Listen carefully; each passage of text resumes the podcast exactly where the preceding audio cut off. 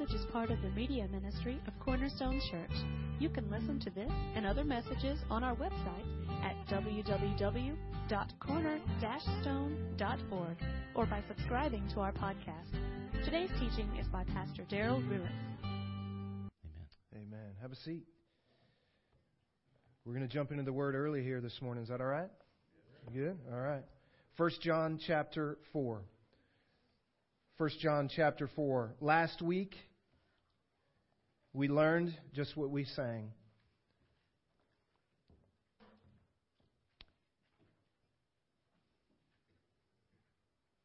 You are from God, little children, and have overcome them, because greater is He who is in you than He who is in the world.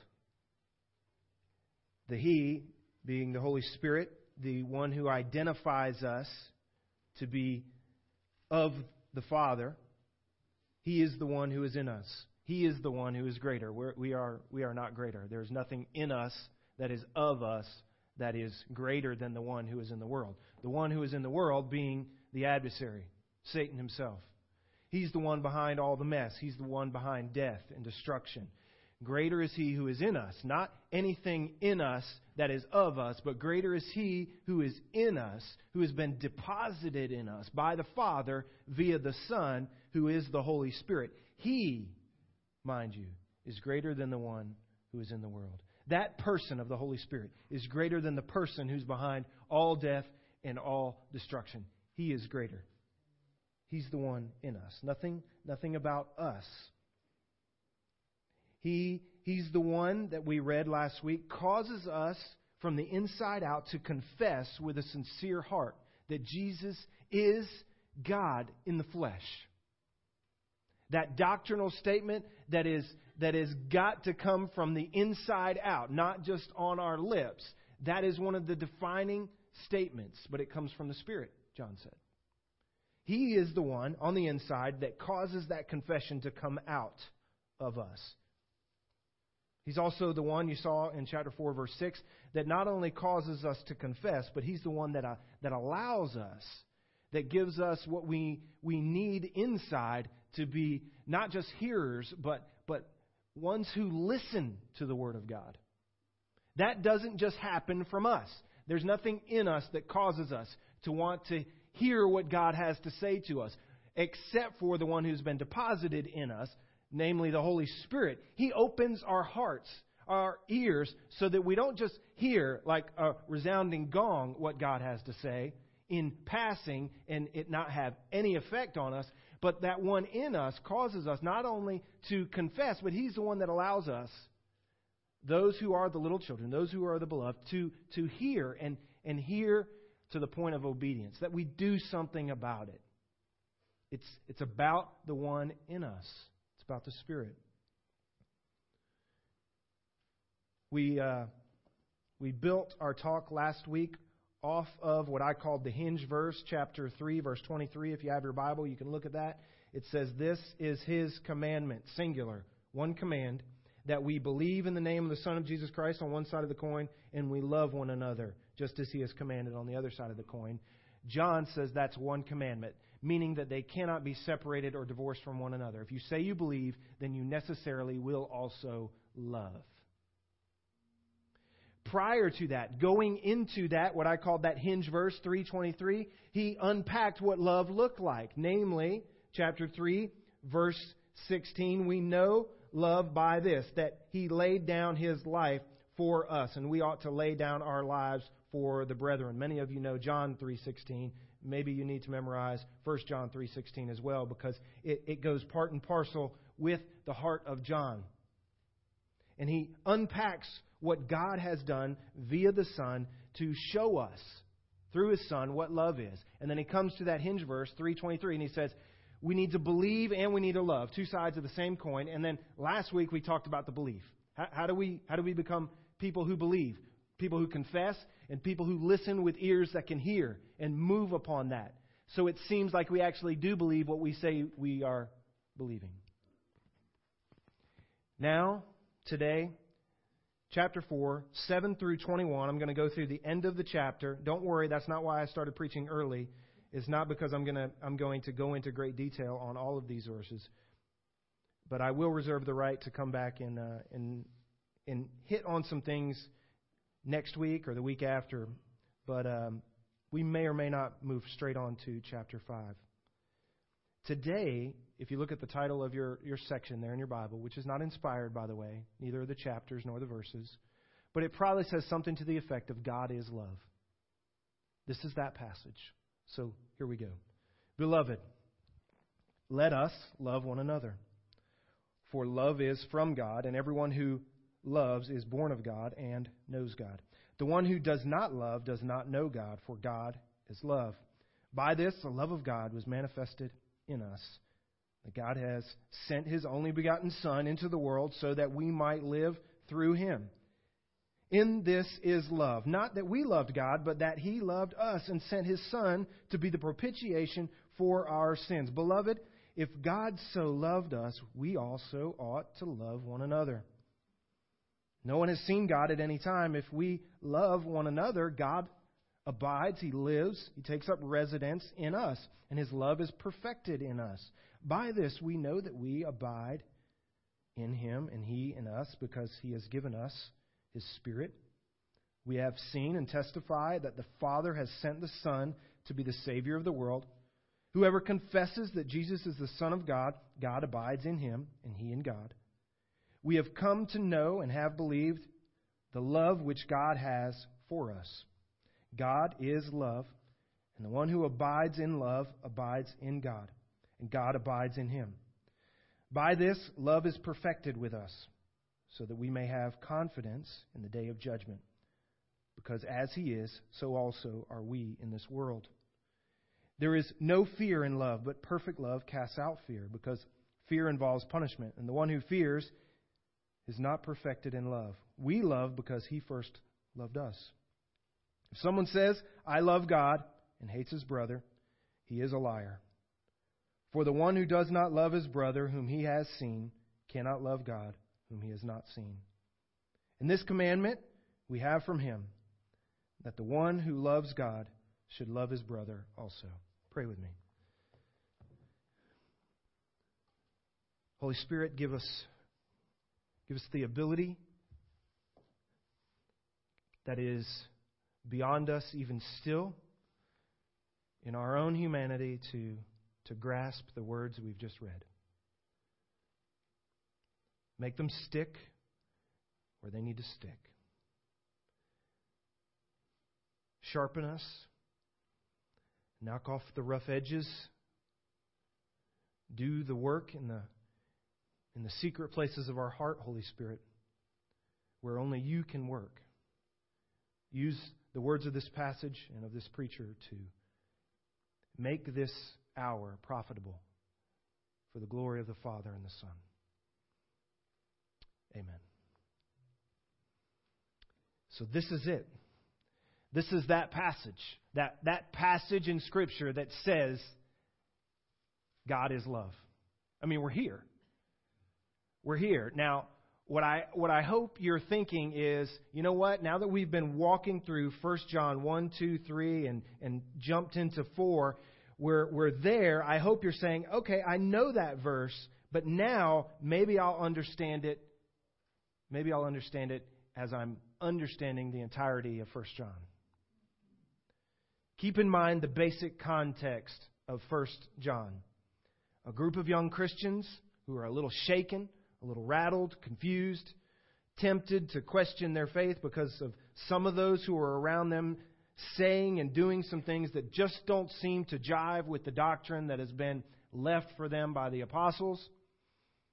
Uh, even even more, it doesn't seem to fit with what the Spirit who resides in them has to say something seems wrong, and it's thrown this, this young church, these young believers, into a little bit of a tailspin, and, and great elderly Apostle John is going to speak into their life.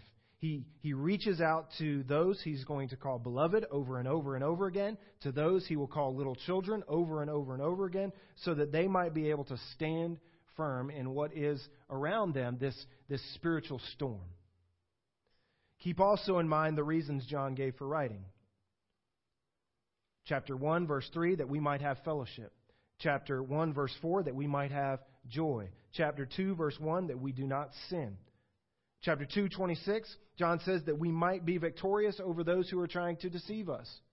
And in just a little while, chapter 5, verse 13, ultimately he's pressing towards the fact that he is praying that we might know that we have eternal life, that we're saved, that we're born again, that we're in, that we're not that we're not questioning who we are in Christ, that we know that there is a spirit residing in us, bearing witness to the salvation, to that supernatural thing that's happened in us. So those are the reasons he's writing in his own words. That's the context for his writing. Now, along the way, I've um, I've been pointing out to you as we've been walking through these these passages. I've, I've said something over and over again um, in one form or fashion in probably every sermon that I hope you're picking up on. What I what I've said is something to the effect that that what John is doing here is giving more than just commands. In fact, sometimes you might think he's giving commands when really, if you pay close attention, you find out he's only stating the facts. Have you picked up on that in some of the messages? Now, I'm going to do something um, a little bit dangerous because if you don't have an answer here, then then it, it indicts my uh, poor teaching. So, somebody tell me what do I mean by that when I say, or I have said throughout these these sermon series, more than commands, John just seems to make statements of facts. What do I mean by that? Anybody? Test time, pop quiz. What, what does that mean? Why is that important? Why is it worth bringing up sermon after sermon?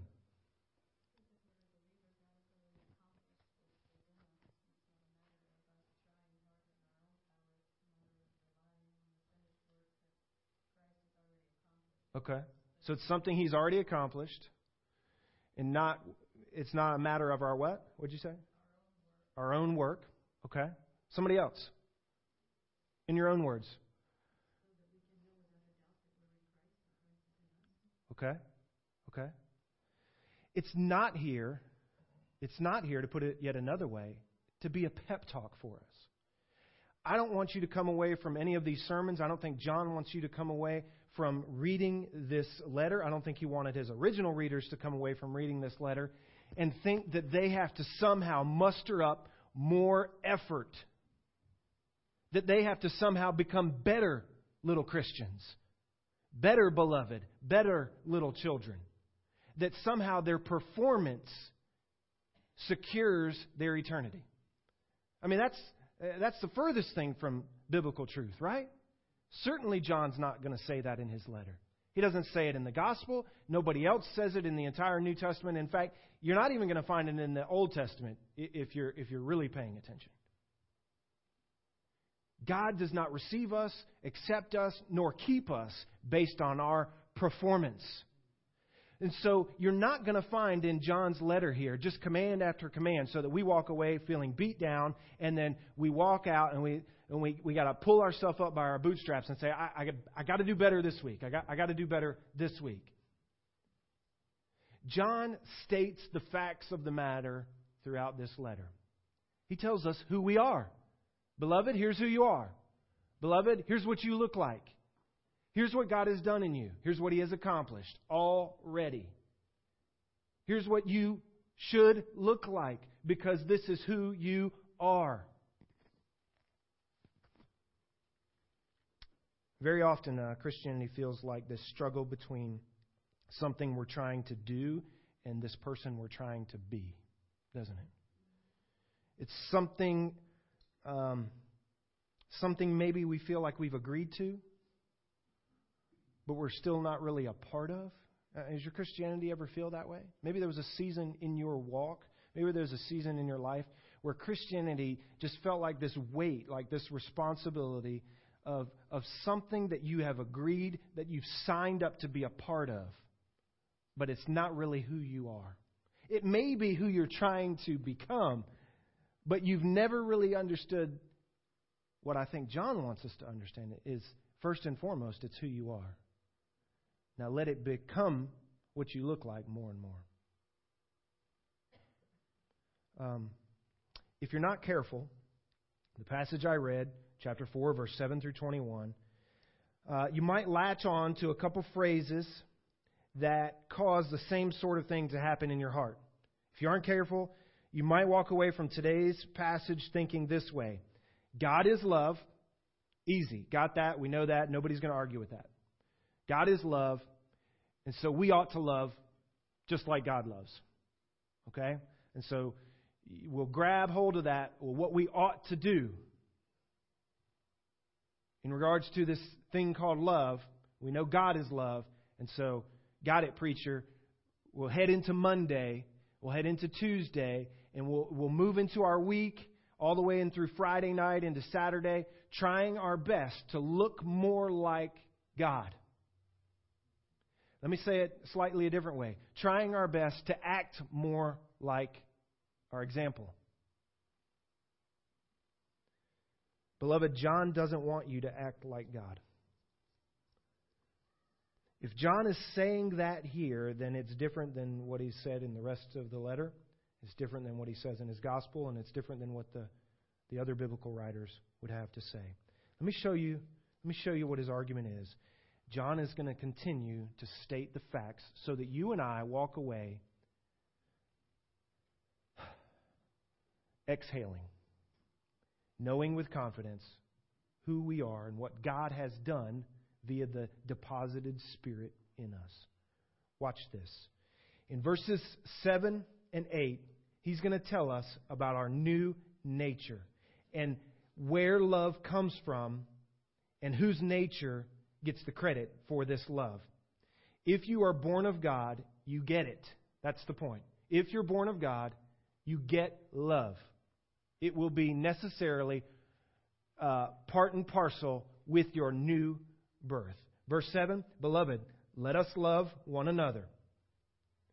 For love is from God, and everyone who loves is born of God and knows God. The one who does not love does not know God, for God is love. So he says a couple things here about love. First, he says that love is, what's the word? From God.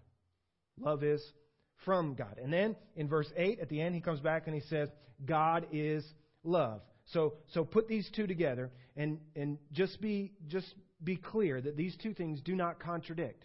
They do not rub one another.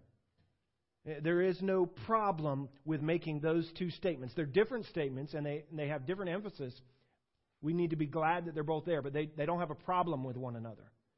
To say that love is from God is not the same as saying maybe that uh, a piece of mail is from the mailman.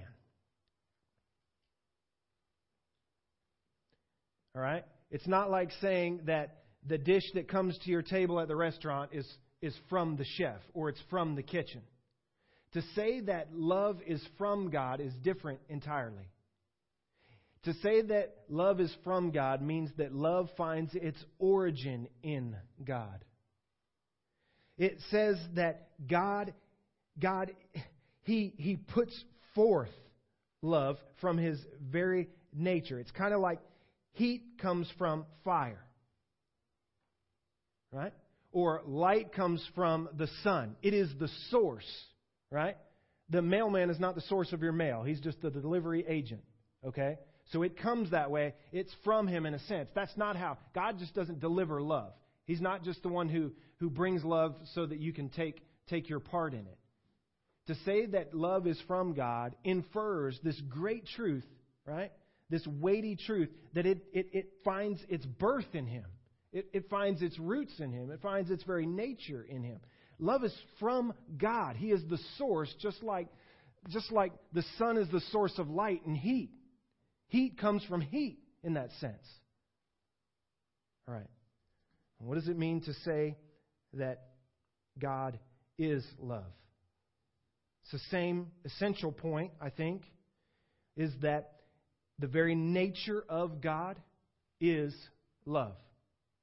It is part of who He is. I could spend a whole sermon just talking about what it means to say God is love. I don't want to get bogged down in that. We might come back to it, but let's not get bogged down into it. Because what John is trying to do here, I think, through, through this whole chapter, is to help you and I understand what our response is to be to the love God has for us.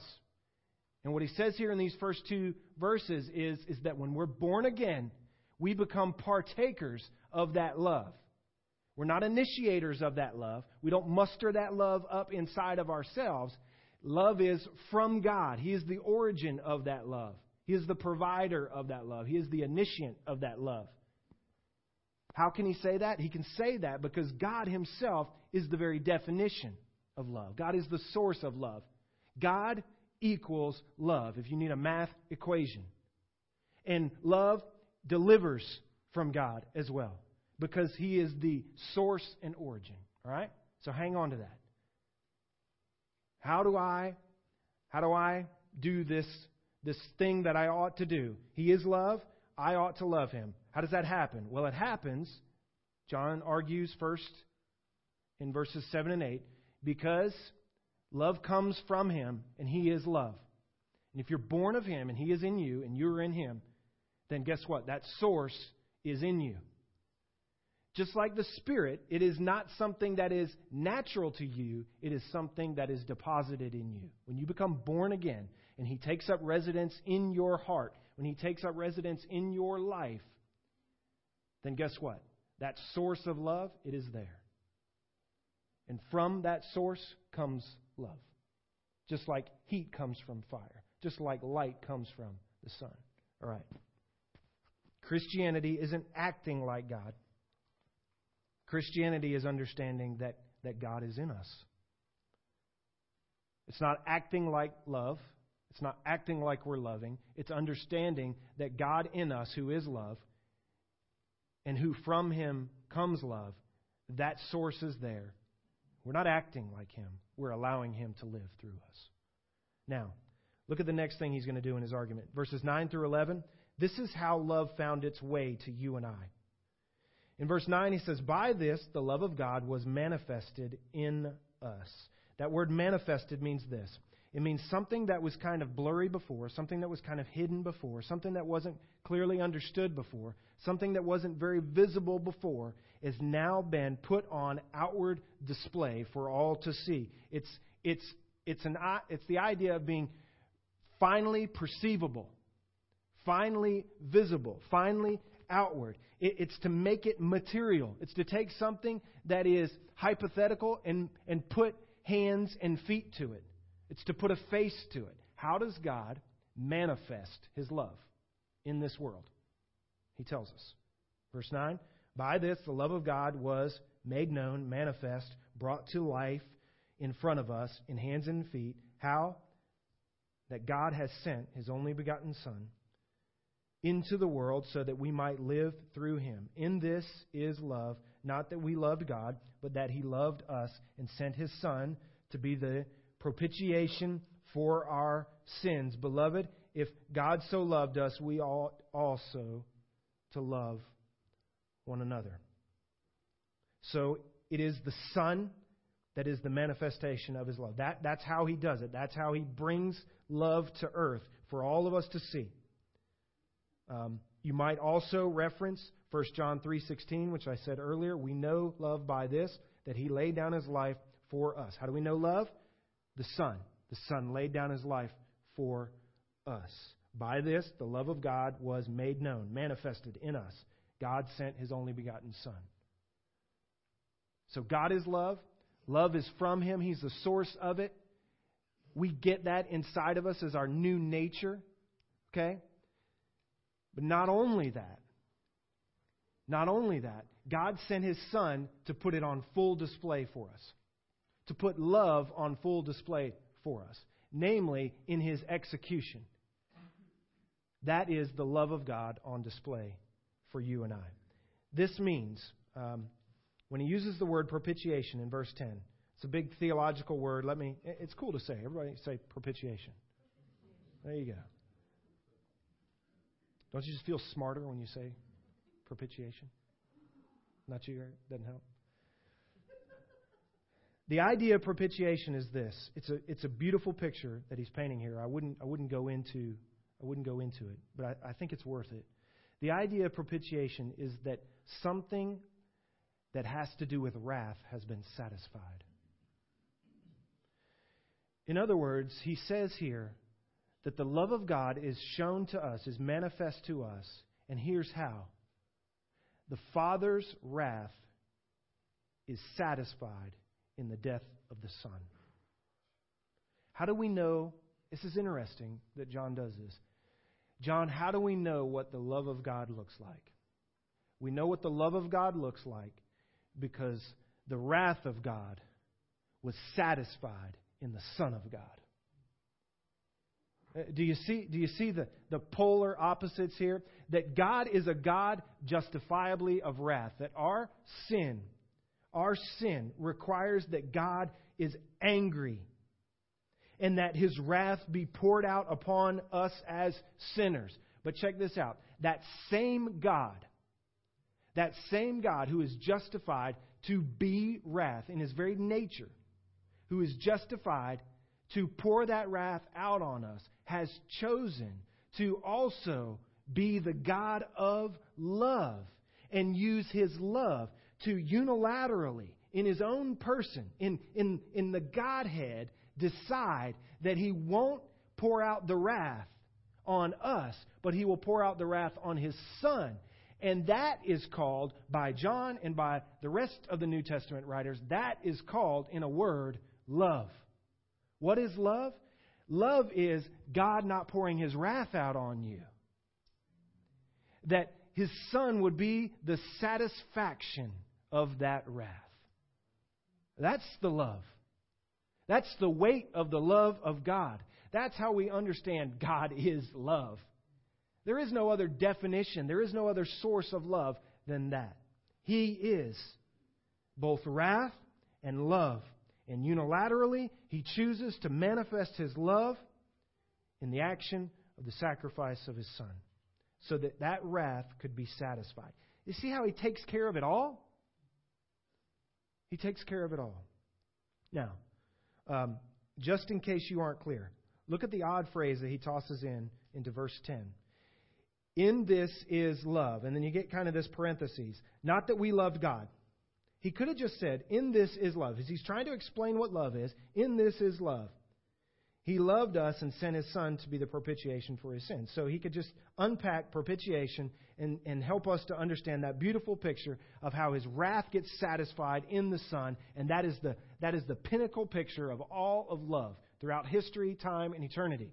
But he doesn't just say that. He throws in there this little parenthesis just so that we're clear on what direction he's not going and what direction he is going. Did you notice what he says? In this is love. But wait, hold on. Not that we loved God. Once again, it is not something that is in you naturally. Do not walk away from this place saying, God is love. I ought to be more like God. I need to act, I need to act more loving. That's what I need to do. And feel that somehow you're going to be able to muster that up inside of you. Somehow you're going to be able to rally yourself to love. Over and over. It's, it's, if you were being graded by ninth grade, 10th grade English teacher, there would be red all over this for redundancy. Not that we loved God. Love doesn't come from you. You're not the source of it. God is love. Love comes from God. Luckily, by the Holy Spirit that's deposited in you at your rebirth, guess what? Guess what? Love is now in you. Christian, beloved, little children, whether you know it or not, whether you feel it or not, whether you like it or not, love is, is part of the deal. Luckily, it's not love that you have to manifest. God has manifested His love in His Son. It's so amazing that it was, it was big enough to cover and satisfy the wrath of the Father for all humanity. Hmm. Now, when you get to verse 11, you can, you can hear verse 11 now, after all that, in one of two ways. Here's verse 11 Beloved, if God so loved us, we also ought to love one another. You can hear that in one of two ways. You can hear it this way He models it, now we imitate it. He is it, now you act like it. God is this. I should be this. Roll up my sleeves, get to work on Monday, being more like God. He's love. I should be. If I'm, if I'm going to be a follower of Him, I'm going to do this Christianity thing. If I'm going to do this church thing, of course He's love. Everybody knows that. This is one of the most famous passages in all of Christianity. Uh, of course, God is love. No arguments there. We should be more like that. It just makes sense. So I need to try harder. I ought to be more like that. That's one way you can hear that verse. I don't think that's I don't think that's how John wants us to hear it. I think he wants us to hear it this way. If God is this way, if he is love and if he is the source of love, and I am born of his very nature, then it stands to reason that now I will be like him. It ought to hold true that light comes from light, that heat comes from fire. Love now lives in me. So I love. This is how it ought to be. In the sense that is how it necessarily works. If you are, I think John would say in his, in his aged, elderly, grandfatherly, apostolic, booming voice to not only the original readers, but to, but to you and I here at Cornerstone in this very moment. If God is love and He is in you, we ought to love. That is, it's not a command. It doesn't have to be a command. It's who you are now. Little children, it's the truth about you. It's the truth about me because it's the truth about Him. This isn't a command, it's a fact of the new birth. One commentator said it this way. Maybe this will help you. When John says we ought to love each other, he means ought the way a fish ought to swim in water, the way birds ought to fly in the air and living creatures ought to breathe, and peaches ought to be sweet, and lemons ought to be sour, and hyenas ought to laugh, and born again people ought to love. You see the difference? Love isn't something you and I can manufacture, even if we tried. Remember what verse 10 says? In this is love, not that we loved God. It's not in us. It is something God manifests. Verse 9, look it back. What does he say? By this, the love of God was manifested. What are the next two words? In us. They were manifested in us.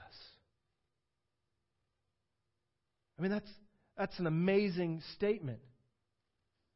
Because what he, what he goes on to say in that verse is that he, he manifests it in us that God has sent His only begotten Son into the world so that we live through Him. So He, he does this thing in the world, but He does it via in us. And who's it for? It's, it's for the we. So that we might, now, how, how do we live? We live via Him, we live through Him. So we can't walk away from John's letter not, not any passage before, and certainly not this passage. Even reading words like beloved, God is love.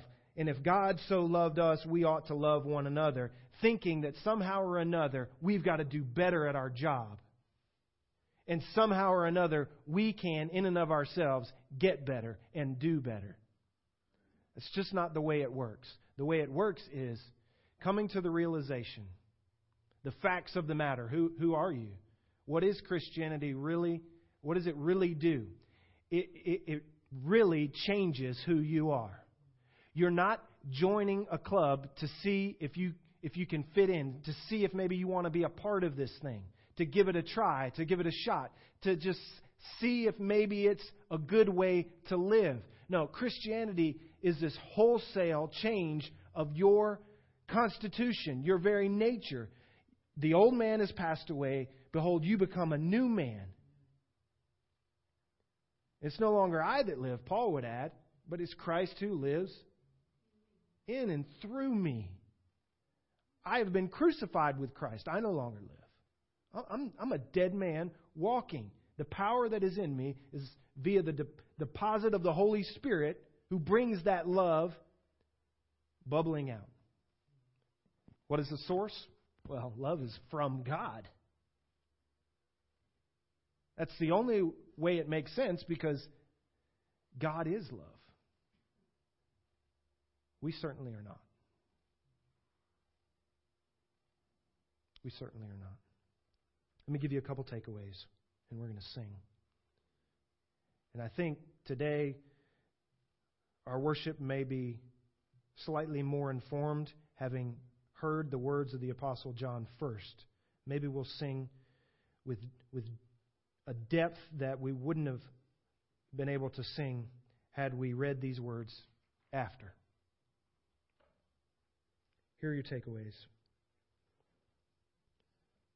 First, love of God is supernatural. The love of God that we hope to have in us, it's a supernatural thing, meaning it's not natural just for you to have. It is supernaturally deposited and worked out in and through us. It's supernatural. It does not come from you because they are they are not in you. Love comes from God because He is love. Here's the second thing Christianity, this life, this living of Christianity, it is and has to be rightly understood as a supernatural activity of God working Himself out through you. It's supernatural, meaning it's not something you can take on in the natural man to do a better job at.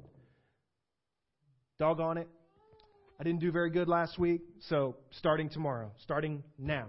And then we get to the end of Monday and we say, doggone it, starting now. and we got to push that every day if we're doing it if we're doing it on something that we're trying to find in us that is merely of us. Last thing, last takeaway. And this is maybe the harder of the three if if you are not a loving person, and that's a loaded phrase, I get it. If you're not a if you're not a loving person, then what Scripture has to say is that it can't be true that God is in you. It just can't. Now, there, there is a whole lot I could say. There's a whole lot of caveats. There's a whole lot of unpacking that I could do around that. There's a whole lot of explaining that I could do around that statement. But hey, can we just can we just leave it lay where it where where it falls on our heart and let let's just agree to let the Holy Spirit um, make it as heavy as He wants to make it on our individual hearts. Can we just can we just say and leave it at that without trying to explain it all away? Here's here's just the the the thing on the face of Scripture that you have to deal with, perhaps that if you're just not a loving person, I'm not saying we don't have bad days, right? I'm not saying I don't kick the dog sometimes or want to. Um, my neighbor's here. He knows. He's probably seen me outside yelling at my dog. I'm not saying we don't have bad days. But, but if you don't have something about your nature that has been rebirthed in Jesus Christ, if there's not a conversion in your heart, if there, if there wasn't a moment in time that God birthed you anew, that made you a new creation, if you haven't become, in your very constitution, essentially just this new and different loving person in ways that you can't explain, I mean, it's not just, you know, I'm a, I'm a nice guy. If you haven't if you haven't changed in that way, if you're not a loving person, then, then John would say to you and I, then God, He can't live in you. Because God is love. And whether we like it or not, whether we, whether we uh, want it to happen or not, from Him flows His very nature, which is love. Let's pray. Father God, thank you for your word. Thank you that it is deep enough that we will never reach. We will never reach the, the depths of your word. But thank you that it is shallow enough that, that we can take the most basic statements and we could just let them lay on the table of our hearts and ask Holy Spirit that you would deal. You would deal swiftly with us. Lord, if we are not loving people, my prayer is that, that we would cry out to you, that we would cry out to the Holy Spirit for what's not in us. Would we cry out?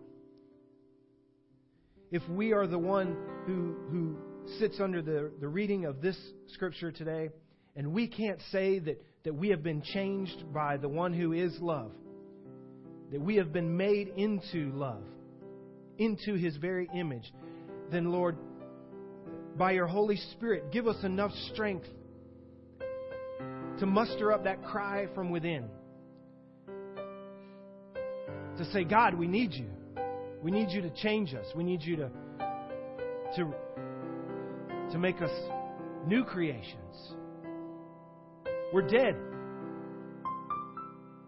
But God, give us enough, enough life our soul to cry out towards the heavens. Save us, Lord. Save us. You who is love. From the one who is love in the very nature, Lord, we cry out to you. We're sinners. But we put ourselves we put ourselves at your feet. We put ourselves at your mercy. Don't let your wrath fall upon us, Lord. Let your Son be the propitiation. Let him be the satisfaction of our debt of sin. Let that be the cry of the heart of the one who's lost.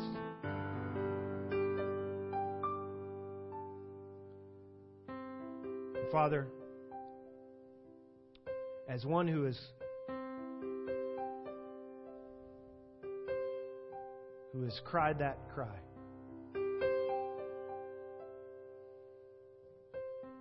I guarantee, I give testimony, I give witness to the fact that you will not turn a deaf ear. You will hear those cries. You will save. You will pluck from death and bring into life. You're pleased to do that. Your love is just that big. So, Lord, do that. Do that here today, wherever it needs to be done. For all of us, Lord, as we stand now in these remaining moments to sing of your love. I pray that the depth and the width and the height, the vastness of your great love will be shed abroad in our hearts this morning. Use these songs to teach us, to shape us, and to encourage us. In Jesus' name, who is our cornerstone and our satisfaction pray. Amen.